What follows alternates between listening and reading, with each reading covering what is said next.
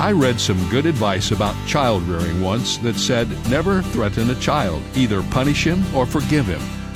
But you ask, didn't God threaten the Israelites in the Old Testament? No. God warned them so they would be aware of the consequences of their choices. Some people don't take God's warnings very seriously. Would God really judge people who reject his offer of salvation? Jesus seemed to think so.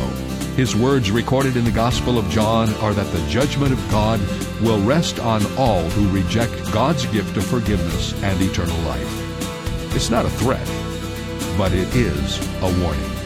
This is David Jeremiah, encouraging you to get on the road to new life. Discover God's gifts on Route 66.